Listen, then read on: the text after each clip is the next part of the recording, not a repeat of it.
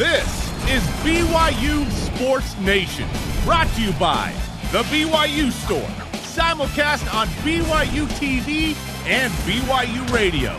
Now, from Studio B, here's Spencer Linton and Jarom Jordan. BYU Sports Nation is live. Your day to day play by play in Studio B, presented by the BYU Store, official outfitter of BYU fans everywhere. Tuesday, September 21st, wherever and however you're connected. Great to have you with us. I am Spencer Linton, teamed up with the man who is still recovering from temporary hearing loss over the weekend, Jarom Jordan.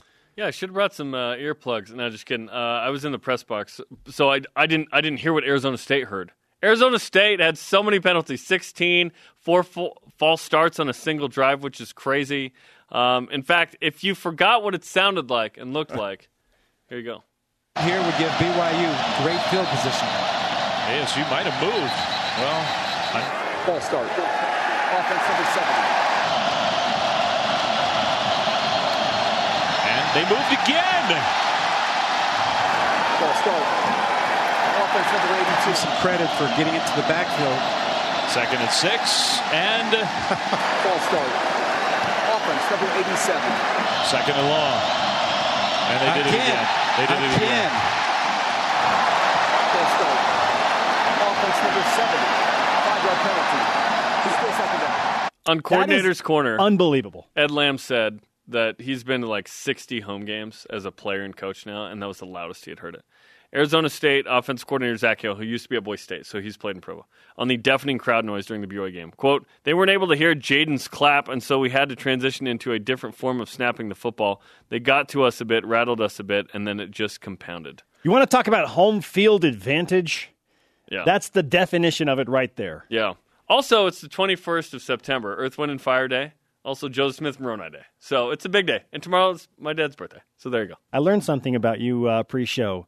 Earth, Wind, and Fire played a large role in your childhood. Oh yeah, dude. Uh, tw- yeah, yeah. Literally, we'd pull up to my aunt's house in uh, Middleton, Idaho, uh, Bruce and Lorena Homestead, and they just uh, they'd play that out their house, and everyone would just dance. it was awesome, dude. And that tradition continues till today. I wish. Okay. They. Bring it back, man.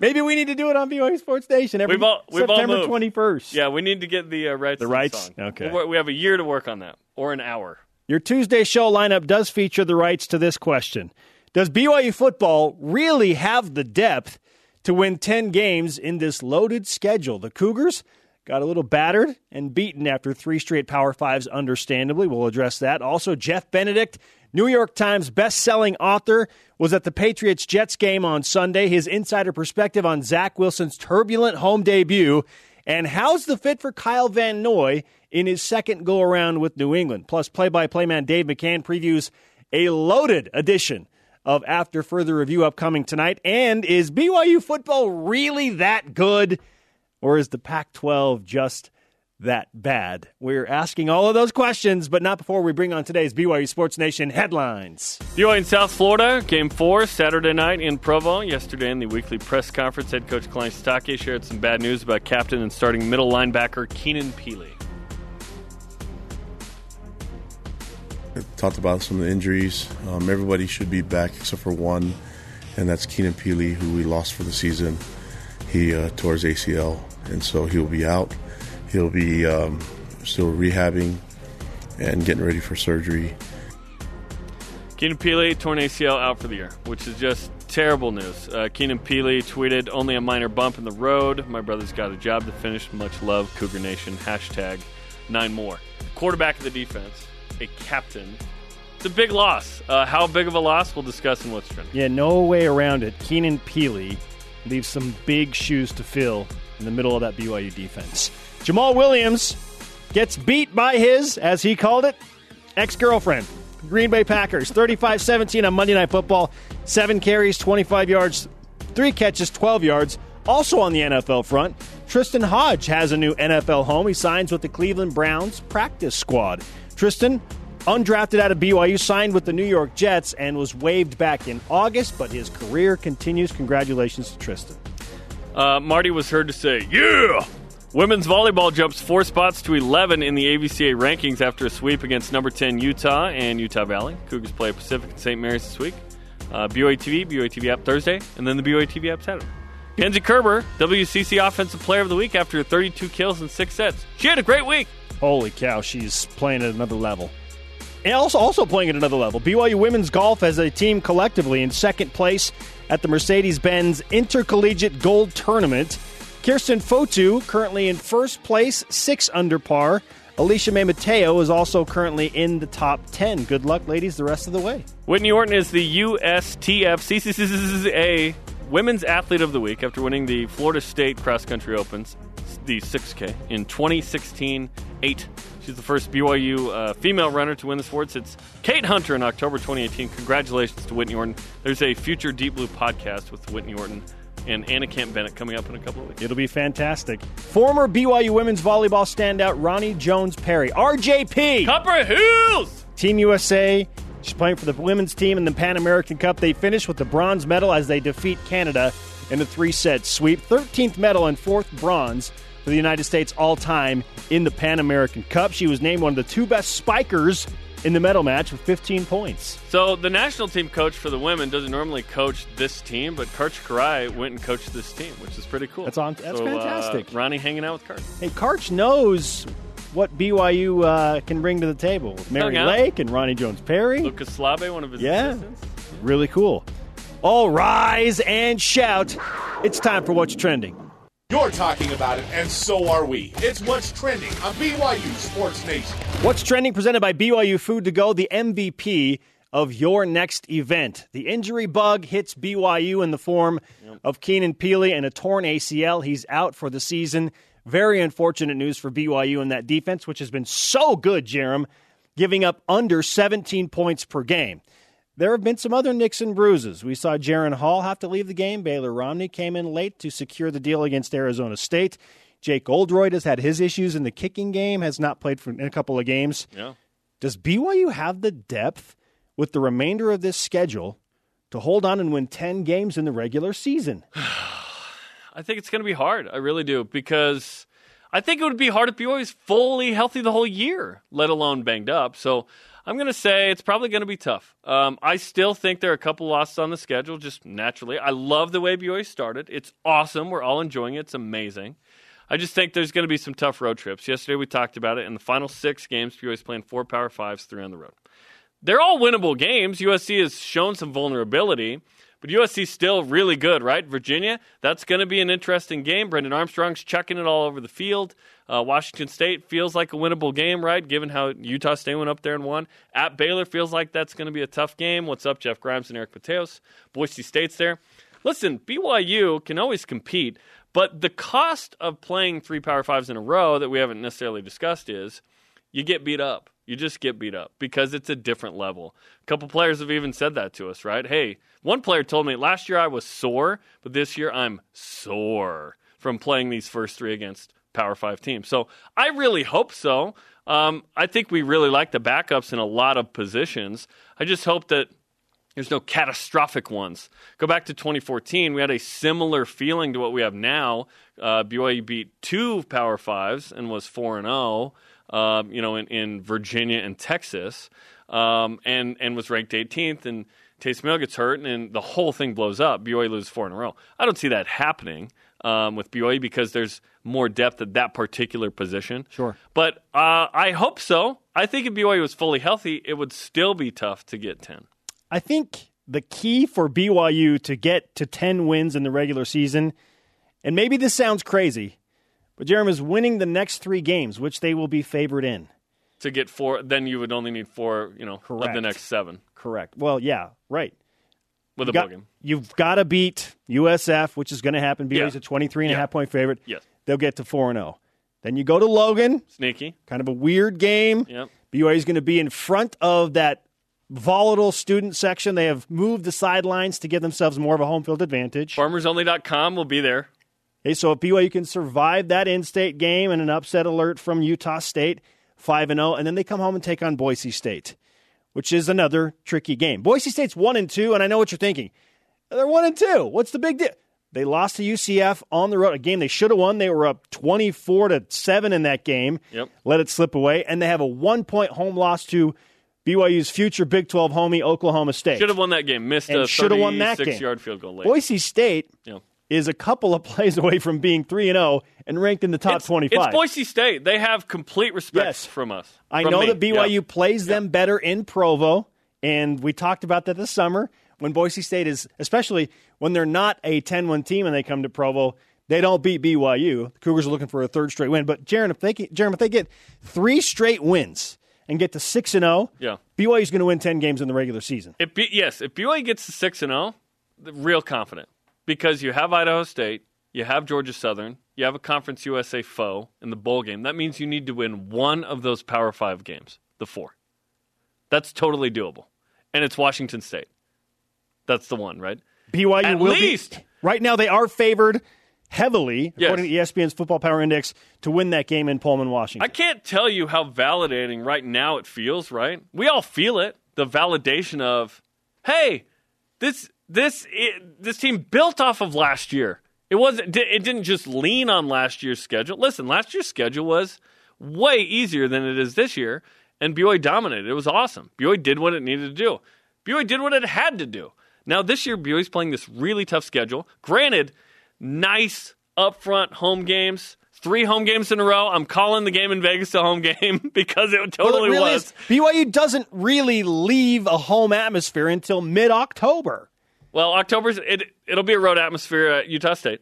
How many for BYU sure. fans will show up in Logan? Right, but there'll be there'll be plenty of wearefarmersonly.com. Oh yeah, right? the students will let them know it. Yes. Um, but you're right. The the like leave the state. It's Baylor on what the 16th of October. I mean that's insane. So this schedule is totally built for BYU to f- get a fast start, crack the top 10, or be right there, right? And then uh, you know BYU might be ninth going into Waco if BYU can get through these next three. It's really interesting and validating because if BYU can win even nine games, honestly, 10 games, that that just screams BYU's ready for the Big 12. BYU's ready for the every game is going to be like Arizona State and Utah and Arizona. You know what I mean? Where it's tough, grind it out. You're not throwing for 300. You're not plus two every time. Someone said to me like, "Oh, well BYU's got to play way better." BYU won. Like when BYU's in Lubbock and survives Texas Tech 55 to 49, it's not going to matter. It's just you just got to go win. And playing all these Power Fives, it's a different formula. It's not Ty Detmer to Andy Boyce for 350 in 1990. Now comes the group of five trio. So if BYU can handle the group of five trio, get a little bit more healthy, Jaren Hall, uh, Keenan Ellis comes back and plays on the defensive side of the Who ball. knows? Maybe we'll see him this week. Jake Oldroyd hopefully can get his back situation figured out and he can kick on a consistent basis. I think BYU has the depth right now to win the next three games and get to six and zero, which then sets them up to win ten games. Yeah. Not just ten and three, Jarom. Ten in the regular season. I, There's this, a chance. Like this BYU team, that'd be crazy. they win forty percent of their Power Five games, right? yeah, and Kalani era is like 35 right now. Okay, they've already won It's, three. well, it's better with these three. They've already won three. Yeah. So if you just take the fifty percent, they get fifty percent They of only the get final one four. more. They beat Washington State. I don't think they're going to lose to Baylor, Virginia, and USC. This don't- team is too good. I don't think BYU is losing to Virginia at home. That's not going to happen. Yeah. Okay. So if you win two of the final four Power Fives and beat the Group of Five opponents, you're ten and two in the regular season. Which would And be they, amazing. they do have the depth to do this because of the quarterback position and Drew Jensen, Well, Ben Bywater. Those guys hopefully step up at linebacker. We're saying it as currently constituted. What we're not foreseeing is the injury to some guy whose backup is not even close to as good as him right now. Okay? We're saying as is. There will be other injuries, unfortunately. It just happens. It's football. Topic two. Through three games, have we learned that BYU is good or that the Pac 12 is bad? This has been discussed on both sides of the coin the Pac 12 side, the Utah side, and the BYU side. We've learned both. BYU is a good football team. They're a disciplined football Yeah, team. no doubt. They play really solid defense. We have learned those things. Jaren Hall, for the most part, has taken really good care of the ball and has been a dynamic playmaker when he needs to be. He's been a gamer in clutch moments. We've learned those things. BYU's a good football team. They deserve to be ranked in the top 15. No argument there. The Pac 12 obviously is down. Arizona is in the dregs of the Pac 12. They are not good. That, that- that's status quo for them. Okay? Yeah. Uh, they're in the first year of under Jedd Fisch. They just lost to an FCS It opponent. it don't matter who the coach is; they stink. Hey, Arizona is not good, okay? Arizona State, however, I think is a good football team. That was a great measuring stick for BYU. Utah, okay, Utah's having a down year. They're 1 and 2. Utah's not a bad football team. No. Right now they're a mediocre Pac-12 football team, but maybe they get better as the season progresses Right. because they're switching quarterbacks Yeah, and things are changing. Right I- now, I- I it's like- ear- so early. I feel like BYU has played three different tiers of Pac 12 teams in three games. They played a horrible team in Arizona. They played a mediocre Utah team, but still got the monkey off the back and ended the losing streak. And they've played a good Pac 12 team. Arizona State could very well go on to win the Pac 12 South. If they don't commit 16 penalties and four turnovers, If it's only nine, maybe they win. they might have beaten BYU. Arizona State is not going to face a crowd as loud as BYU as probably the rest of the season. Okay? I- I- So to me, like it's three different tiers. I think Utah's better than you think Utah's. Um, even the oh San Diego State, San Diego State's respectable. Like at home, it got weird. Quarterback switch, blah blah blah. I still think Utah's going to be an eight plus win team. Sure. Any Power Five win for BYU against an eight plus win team is notable because that team was good. A lot of times when BYU beats Power Five, maybe they weren't. Sometimes they weren't that good, and maybe that's why. I don't think that's the case here. I think both Arizona State and Utah are eight plus win teams. Maybe Arizona State wins the South. Maybe Utah wins the South. They haven't even played a Pac 12 South game yet. Yeah, we'll see. And Arizona's there. That's a win. I hope, I hope Utah turns out to be a great team to help BYU strength of schedule. And that takes us to our question of the day. Do you care about BYU opponents playing well the rest of their season? Mm. Why or why not? Let's hear from you, BYUSN, and voice of the nation. This is the voice of the nation on BYU Sports Nation. Kyle Nelson on Instagram says, yes, 2020 will always be marred because BYU played mediocre opponents. Marred. What? If No, it was celebrated. If BYU wants respect, if BYU wants the New Year's Six, that is, Mm. BYU's opponents have to do well.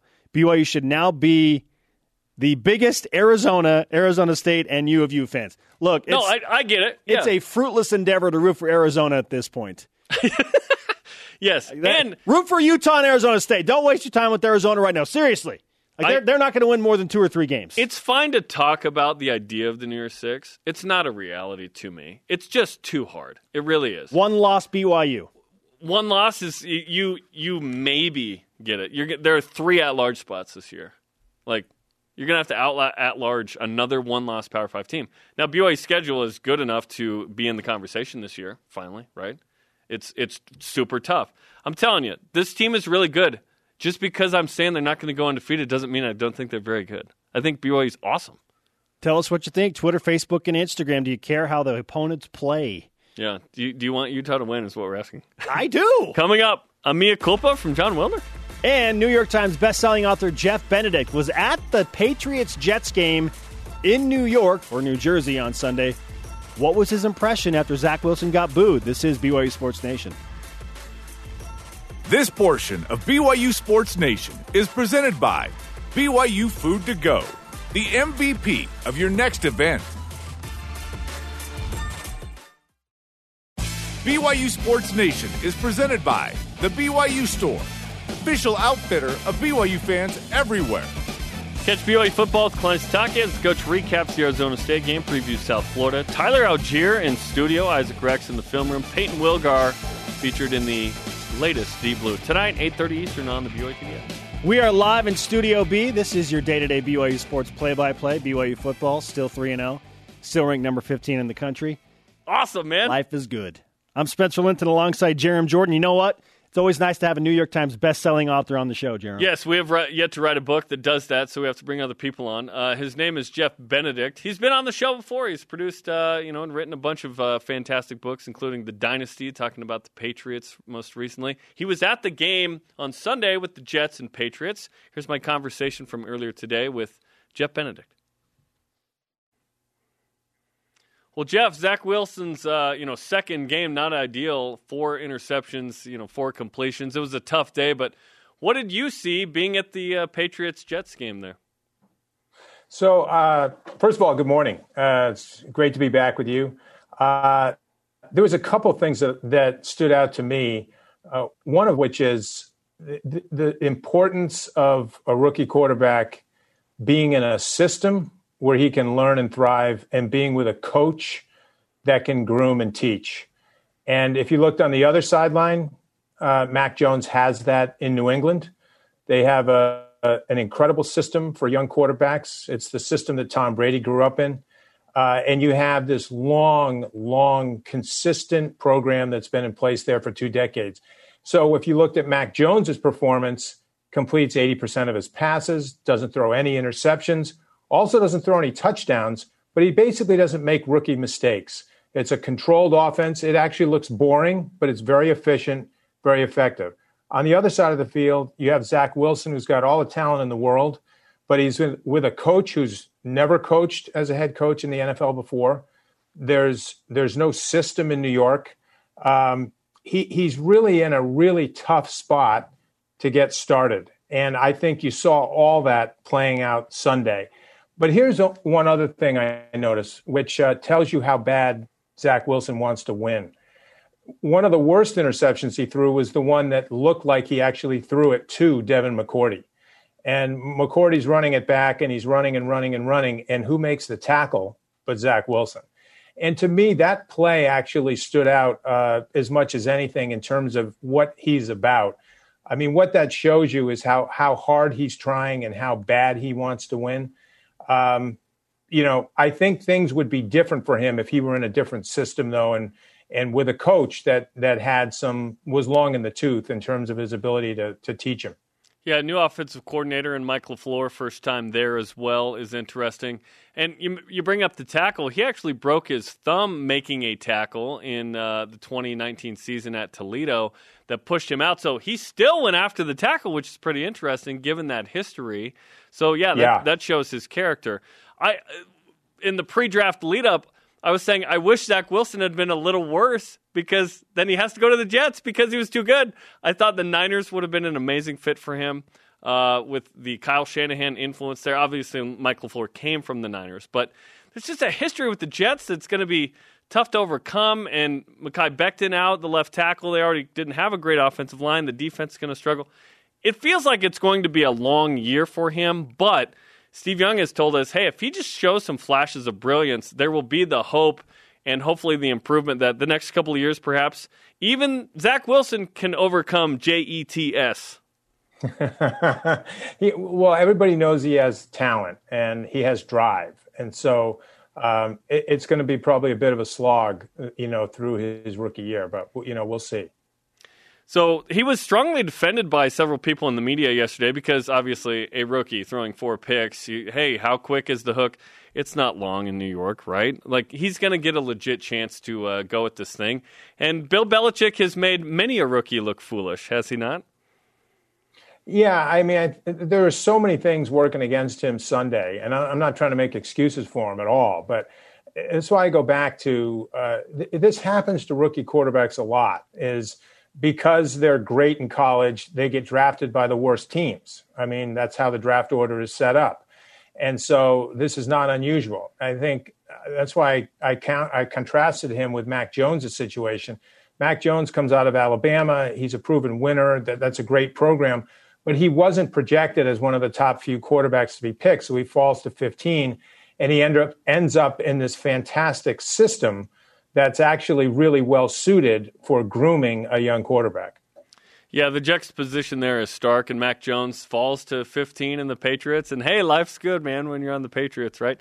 Uh, we're talking to Jeff Benedict, uh, New York Times award winning, best selling author. You've written many books, which we featured here on the show. The latest one we've talked about, but the, uh, the Dynasty, it's about the Patriots.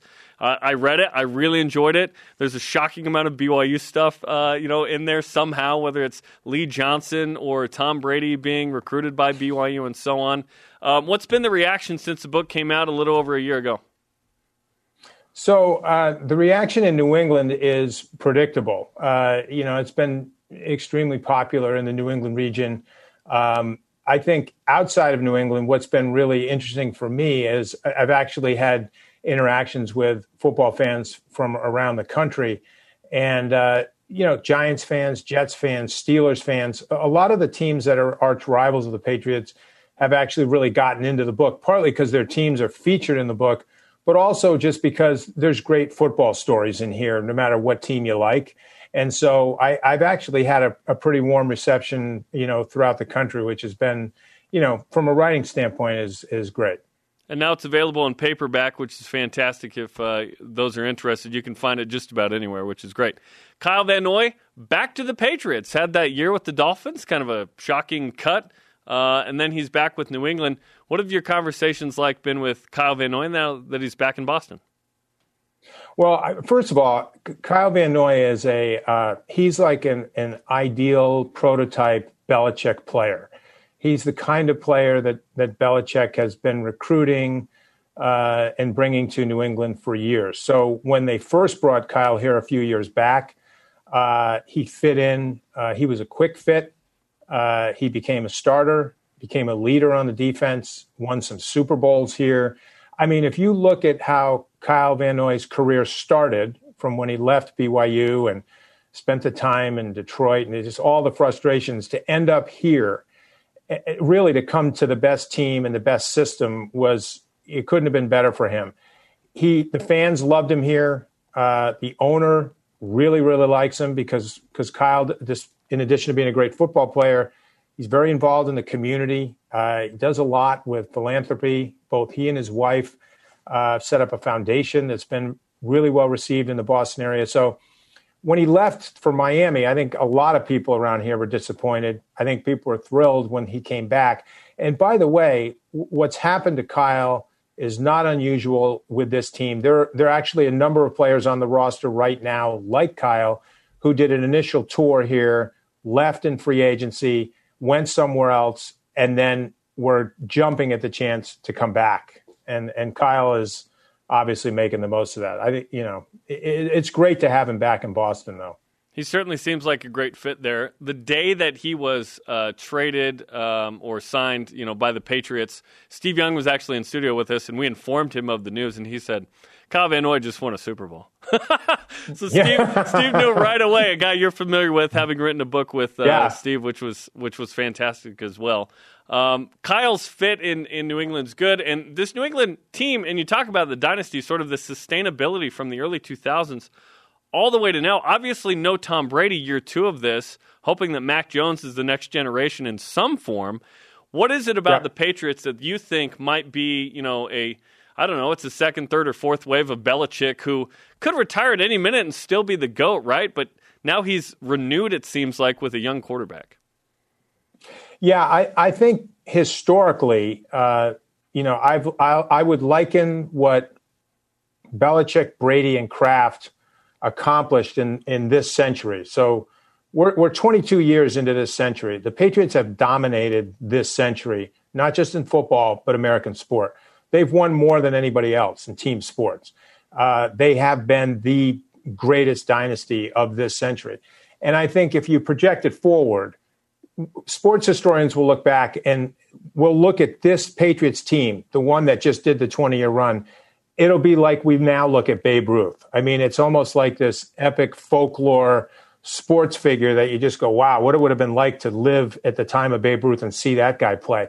That's how people will look at this team, you know, 75, 100 years from now. They, they've just done things that had never been done before and will never be done again. And I think it's really rooted in the fact that the owner, the coach, and the quarterback uh, have this very, very unique set of personal qualities and and attributes that you don't see very often. And one of the biggest ones is the way all three of them deal with adversity and setbacks. I mean, if you just think about it, there was a 10 year drought between their last Super Bowl in 2004 and the next Super Bowl in 2014. We all know they won six, but after the first three, they went 10 years before they got back to the promised land. The idea that they actually stayed together for that whole 10 years is just it's hard to even wrap your mind around that. And then they went on another run. Um, we'll just never see it again. And that's what really sets it up for a week from now when brady returns to foxborough. It's probably going to be the most watched regular season football game in history Yeah, it's going to be uh, crazy. Jeff Benedict, uh, author, is joining us from Gillette Stadium in Foxborough, Massachusetts. Jeff, I know Lee Johnson has uh, a big personality. He's on campus working with the athletic department. Apparently, there's a great story about when he got cut by uh, the Patriots. I love Lee, and uh, when I was researching the dynasty and saw that he actually had a nice role here in the beginning of the dynasty, uh, he he played under Belichick. He was actually Tom Brady's locker mate when Tom was drafted. So they share they were side by side in the locker room for a couple seasons. And then in the midst of this the, that second season, which was the year that Brady emerged as the replacement to Drew Bledsoe, uh, Lee was cut by Belichick. And so in the book, there's a great scene where Lee shows up at the stadium and is is told that Belichick wants to meet with him he had, kind of has a sick feeling in his belly as he goes into the coach's office because you don't go to the coach's office unless it's bad news. And and he goes in and Bill, you know, just tells him like we're letting you go, and it, it, it's just sort of a it, it's a cold, shocking, like what just happened moment where Lee walks out of there and it's like he just lost his job. And Lee, at, you know, the thing that makes it so shocking is at this time, Lee was the most accomplished punter in the entire NFL. I mean, he's not some second stringer or some guy who's just trying to get on the team. He's the most accomplished punter in football. And, and Bill cuts him loose. And so I I wrote that scene from the perspective of Lee sitting in the chair on the other side of the desk because you don't get to see that very often. I'm sure Lee t- took it well and uh, bounced back, which uh, we know he did playing for a couple other teams in the NFL. Okay, let's talk BYU for a sec. 3 0 start. Yep. Three Power 5 wins, two ranked wins, ranked 15th. What's your perception of Cougar football right now? Well, I've actually uh, I was able to watch the Utah game in its entirety, and I don't usually get to see uh, BYU games because they come on so late back here. Um, I actually stayed up and watched that whole game, and again, I'm just a distant observer when it comes to BYU, not an expert. I, I just what I what I've seen though this feels like a different team. It feels like a different. There's a different vibe around this team than the years in the past when I've seen BYU games. There was a few years when I was at a lot of BYU games, and this just this feels different since Bronco Mendenhall left. Um, I, I haven't seen a BYU team that looks as good as this one does right now. And I think the fact that they've beaten three quality Pac 12 teams, like right out of the gate, boom, boom, boom. Um, you know, what you'd expect more likely is they win one of these games and then there's a huge drop off the next week. And, but this team seems more even keeled with their emotions and the way they play on the field. They've obviously got a great quarterback, but I also wonder if part of this just you're finally seeing the the results of having a coach who's now been there long enough that he's really got his system in place all the recruits are his guys. They've all learned his system, and um, you know the benefit of of playing it out long enough to see what the coach can actually do. But I, to me, it's like if if I were a BYU football fan, I'd be I'd be pretty psyched right now. Pretty psyched is an understatement, especially with the combination of the Big 12 news. So BYU fans are stoked right now. We're stoked you joined the program. Uh, go get the Dynasty. Check it out if you haven't already. It's fantastic. I've read it. I enjoyed it. Jeff, we appreciate the time. Thanks for the insight. Thank you.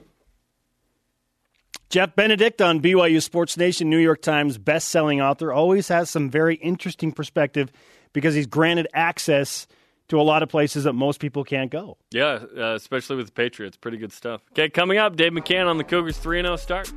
In what moment, team, or player for BYU made you a lifelong Cougar fan? This is BYU Sports Nation.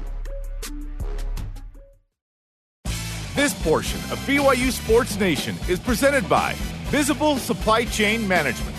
On the latest BYU Sports Nation right now, relive the BYU football win over Arizona State. Think Cougar Nation made an impact in the game. Just wait until you see the episode. Check it out on the BYUSN Facebook, Twitter, Instagram, and YouTube account. He is Jarom. I am Spencer, and this is BYU Sports Nation. Jarom just laid out all of our fantastic social media platforms. Follow all of them. You get great content, content rather, throughout the day. Uh, for the meantime, let's whip it. The Cougar Whip Around presented by Visible Supply Chain Management. Tackling America's most challenging shipping problems. Brother Jon Wilner of the San Jose Mercury News put BYU second in his Pac 12 power rankings because, quote, BYU owns the South, end quote. Is this enough of a mea, cul- mea culpa from Will? No, but it's a start, Jarom, because he really worked his way into becoming like public enemy number one or number two for most BYU fans. Just hammering Going the out of Cougars. his way, yeah. Yes, going out of his way to like rank them lower. Like, BYU's going to lose to on Arizona and Washington State. Come on, man. BYU's 3 0. Now he is finally recognized, and he tweeted out as much BYU is good. That tweet came from his account on Saturday Well- night. This isn't enough, but it's a, it's a step in the right direction. That's not an apology. It's a fact. BYU's 3 0 and has beaten three Power 5s, two ranked team. It's a fact that BYU is good right now. That's not an apology. It's not enough. Let's get Jon on the show. Maybe he'll issue a formal apology there. Formal. Former BYU linebacker Derek Stevenson tweeted out the following thought provoking question recently. He asks Every decade or so, BYU football has a team that creates a whole new generation of lifelong fans. Which team did it for you, Jarom? Which team or even BYU player or moment made you feel as a, lifelong Cougar fan? I did not live in Utah until 95, so it was the 96 team. I went to 10 of those 15 games. It was a beautiful existence. Oh, I was 13. We talked about last week the video that came out when I was 13 from the WAC title game on the field that I'd never seen, which is super fun. Yeah, that, that was a special season, no doubt. certainly it's I'm with you. It's the 96 team for me, but I think I became a lifelong fan when Ty Detmer was the quarterback. And it was more about him and that Heisman run and just doing the improbable as a non-power 5 quarterback to beat out Rocket Ismail to win the Heisman trophy. So for me, it's hard to beat Ty Detmer. He he almost single-handedly pulled me in and made me a lifelong BYU fan. I wrote to Santa about Ty in the Holiday Bowl when I was at my grandma's house in Orem. So I didn't get it.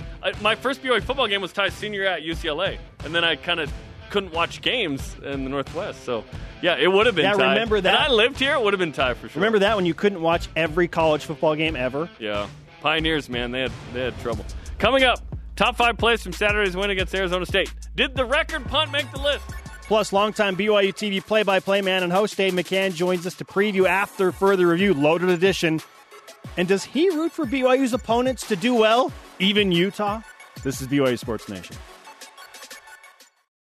BYU Sports Nation is presented by The BYU Store, official outfitter of BYU fans everywhere. After further reviews on tonight, 7 Eastern on the BYU TV app, as Dave McCann, Blaine Fowler, David Nixon break down the film against Arizona State, and there's a lot of film to break down. It's not actually film, though. It's digital. It's all good. Tonight, 7 Eastern on the BYU TV app. Welcome back to BYU Sports Nation live in Studio B. We are welcoming in one of the hosts of After Further Review right now, Dave McCann, longtime play by play man, and uh, just a great guy overall. Dave, Look at the shirt. I like the shirt, the shirt selection today. Sending some karma out east, even though Zach's coming west this week to Okay. play Denver. Yeah. Yeah. Let's- so let's start use there. some. Okay, he so- needs he needs a boost. So Rex Ryan, longtime Jets coach, comes to Zach's defense on ESPN show called Get Up. Mike Greenberg's a longtime Jets fan. They all said, "Hey, he's got way too much on his shoulders." Rex Ryan said he's the most talented Jet since Joe Namath. What do you think about all that? have a Is- tattoo of Mark Sanchez? yeah, do, do you think that's a fair analysis that uh, people just need to hold their horses on Zach Wilson that he has that talent? You know, you guys were talking about Ty a few minutes ago. I remember when Ty made his debut against Wyoming and he threw five interceptions. And on that day, there's not one of us, no matter how diehard anybody was, that dreamed that that guy's going to win the Heisman Trophy. um, but as he got better, the game slowed down, and, and he was a magician at the end. And I think that's we're starting to see that it's the same process all over again in the NFL. Rarely do they just go in and light it up. Uh, might have a game where they light it up, but reality always comes. You're going up against the best defenders in the world, not preseason defenders. These are the A-listers, and I think uh, it's going to be it's going to be rough because Zach's on a bad team that's got to rebuild from every position, uh, and the spotlight's on him. You know, he won't be happy with four picks. That's a lot. That sounded horrible. I got out of church and I go, "What? He threw four picks?" but at the same time, it's it's the Jets. You know, they're just got to baby step their way up, like the Bills did a few years ago. Now the Bills are contenders because they got their quarterback and build around him, and that's what the Jets think they have with Zach. I think that's what they have with Zach, but they got to build around him. But there'll be some beatdowns this season, and even in the the, the Patriot defense was good. The Patriot offense isn't good. They got a rookie quarterback themselves, but their defense trumped the Jets' defense, and what they win by 13 points or something like yeah. that. Yeah, it, it was. Yeah, yeah, So better days are ahead for Zach, and now we're we're going to send some karma his way. yeah. I love it. Okay, let's talk about BYU and Arizona State. What what a crazy game! Three and zero, two ranked wins. The crowd, Tyler Allgeier's play. That was insane, man. It is so fun, and and you just hope that uh, that Cougar Nation can enjoy the ride. You never know when it's going to end, and it might not. But you, you just don't know. There's just no guarantee in sports. But what there is a guarantee of is it's Tuesday, and BYU's three and zero, and they're ranked 15th in the country. Some people are debating. Well, I don't think they're the best 15th best team in the country. It doesn't matter. The national writers think that. So just enjoy the ride because it hasn't always been this way. And none of us thought we thought BYU have a chance to win every game this season when you look at the matchup head to head. But the whole body of work, there was not many who thought they'd be 3 and 0. There's a lot of hopeful ones. As they go game by game, I can see that we BYU should beat Utah if they play well, if they protect the ball. They have a chance to beat Arizona State if they win the turnover battle, which they did. And now they look at South Florida, and it's got to be a game where the starters need the second half off. And this is kind of a could give them a, almost a week and a half. It'll sound horrible, but I'm not a coach, so I can say Not it. on the team. Yeah. Uh, you could almost give the starters a week and a half rest before Utah State, and then you got to do the same thing because of that stretch run you were talking about a moment ago with all the P5s. There are some games in there where Allgeier doesn't have to play more than a quarter and a half. Sure. And that, that would be good. That would preserve him for the USCs at the end. Yes, I bet he's beat up, and and that's the cost of kind of playing this schedule, which we'll get used to in the Big Twelve. But here we are. Yeah, we were we were talking about the depth of this BYU football team and asking each other, okay, do they have the depth truly to win 10 games in the regular season? I think it comes down to taking care of business against the next three group of 5 opponents being 6 and 0 going to Baylor, and then they've got a real shot to uh, to win four of the final 6, which includes USC, Baylor, Washington State, and Virginia. Do you feel like this team has the depth to win 10 regular season games?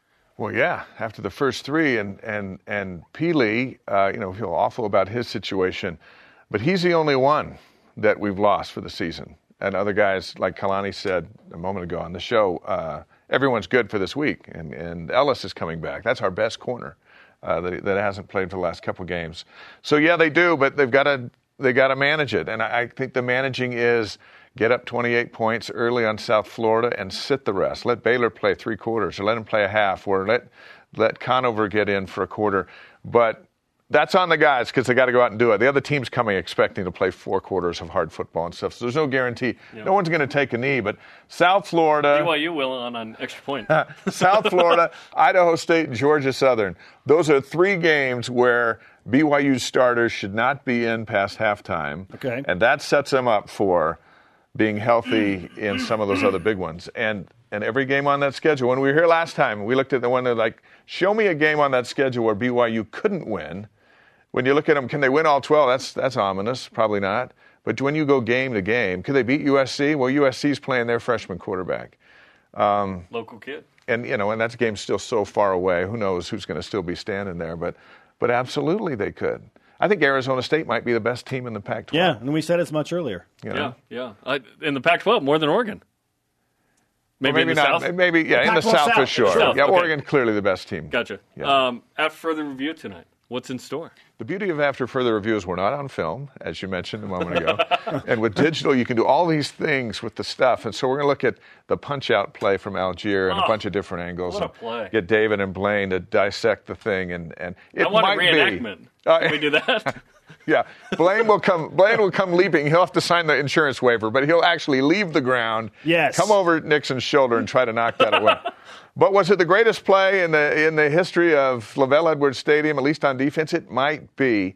And a lot of people were talking about that that Kyle Morrell Hawaii stop Mm-hmm. um, as one of the greatest defensive plays in school history. That only got bigger as the season went on. Yeah. Kyle Morrell made that tackle on September 22nd. Wow. There were eight other games. And so as they got to 9, 10, they won them all, they're looking back going, well, you know what play saved the season? All the way back in September. Yeah. Back in September, it was just a really good play that helped them win that game. Time's going to tell us how uh, valuable this play was and this performance by Allgeier. Uh, and, and could it become the greatest? Well, if BYU runs the table, it may- will just all of a sudden become this is massive. Right now, it's just the coolest thing we've seen in so long. All right, final question for you, Dave. Do you care what BYU's opponents do after maybe BYU plays them or even before them? Like, do you root for all of BYU's opponents to play well to help the strength of schedule factor? No. No. No. I, well, I've never rooted for Utah one single day. I cheered for Alabama in the Sugar Bowl. I don't. I don't even care. And So you're okay seeing them and the Salt Lake McCanns are Utah fans, at least a lot of them. I, I don't even care about that. Uh, Boise State, I have a hard time cheering for them too. I don't know why. Um, I was happy that Central Florida beat them, and I'm like, there's no, there's no real reason for that. But the others, the others would be great. You know, I, I like, uh, I like Bronco and his staff, and I want them to do really well. Uh, and I think that's going to be a great game on, on October 30th here. Just Virginia. So maybe maybe Virginia. There's a couple others. I like UNLV. You know, I spent a lot of time with the Rebels. I always look to see how they're doing. You okay with Arizona State playing well after this? I'd love to see Arizona play. All right. I, I, I think Herm Edwards is, is a real cool guy, and and that Jayden Daniels is a good quarterback who could not run against BYU's 10 defense. yards. Yeah, 10 yards. So yeah, so there's a couple in there, but then again, you know, Fair enough. I no, I appreciate the honesty. I think That's great. I think in, in Utah's scrimmage, I've cheered for the JV team. I mean, that's just that's just how we were raised. To that level. I love it. Dave I, McCann. I'm with you. See you guys. We're looking forward to you on after further review tonight. Thank Okay, you. coming up, Rise and shoutouts. And Top 5 Tuesday features the top five plays from BYU's win over ASU, which includes I wonder an all-timer. one's gonna be. An all-timer hmm. is BYU Sports Nation. This portion of BYU Sports Nation is presented by Delta Airlines. Keep climbing. This portion of BYU Sports Nation is presented by Mountain America, the official credit union of BYU Athletics. BYU Sports Nation always available on demand via the BYU TV and BYU radio apps. Download the pod, Google BYU Sports Nation podcast, subscribe, rate, and review that. It is time for Top 5 Tuesday, presented by Delta Airlines this week. The top five plays from Saturday night's win over number 19 Arizona State, including an all timer. We'll Number get there. five. On the opening kickoff, Talmage Gunther, Bill Barr forces the fumble. Hayden Livingston recovers. On Arizona State's 12 yard line, Allgeier would punch it in. Three plays later, Talmadge didn't seem to realize he even caused the fumble until he turned around and BYU recovered. He's celebrating with the rock. Yeah, Number baby. four, first half. Arizona State driving inside BYU's 20 yard line. Payton Wilgar delivers a big hit on Arizona State's Curtis Hodges, pops the ball up from Max Tooley to make the diving interception. Teamwork is fun, isn't it? It- Wilgar recognizing some misdirection, staying home to set up Tooley's big pick. It makes the dream work. Number three, little trickery here. Allgeier takes the handoff, pitches it to Neil Pau'u, back to Jaren Hall.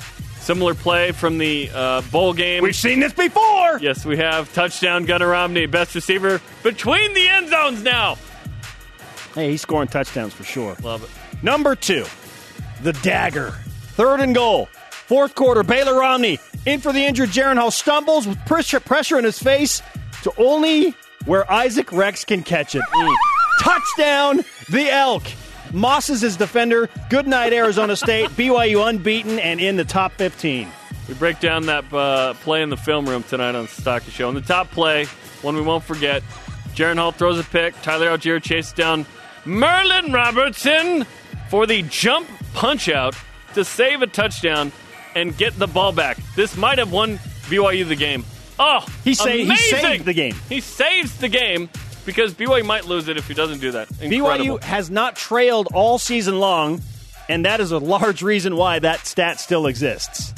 I heard somebody call it the tomahawk takeaway, Nice. I like that. and I like that. All right, those are your top five plays on Top Five Tuesday. Our question of the day. Uh, how do you feel about BYU's opponents? Do you want them to do well the rest of the season? Why or why not? Our elite voice of the day presented by Sundance Mountain Resort from Tyson Peterson on Twitter. To quote Coach Sitake, wishing bad things on good people is not good for the soul. What if they aren't good people? Has that been asked? Hey, fair enough. All right, today's Rise and Shoutouts presented by Mountain America Credit Union, the official credit union of BYU Athletics. We want to give one to Keenan Pili Yeah, for sure. for a quick recovery. He's an incredible football player. We look forward to seeing him back on the field for the Cougars, uh, hopefully in the very near future. Yeah, and one for Jon Wilner for just owning it, you know? He's Still want a little more. He's coming around. Yeah, 3 0, baby. step in the right direction. Our thanks to today's guest, Jeff Benedict, New York Times bestselling author, and Dave McCann. Sorry to Dennis Pitta, we ran out of time. For Jeremiah Spencer. Shout out to Austin Lee. We'll see you on After Further Review and BYU Football with Kalani Sitake tonight.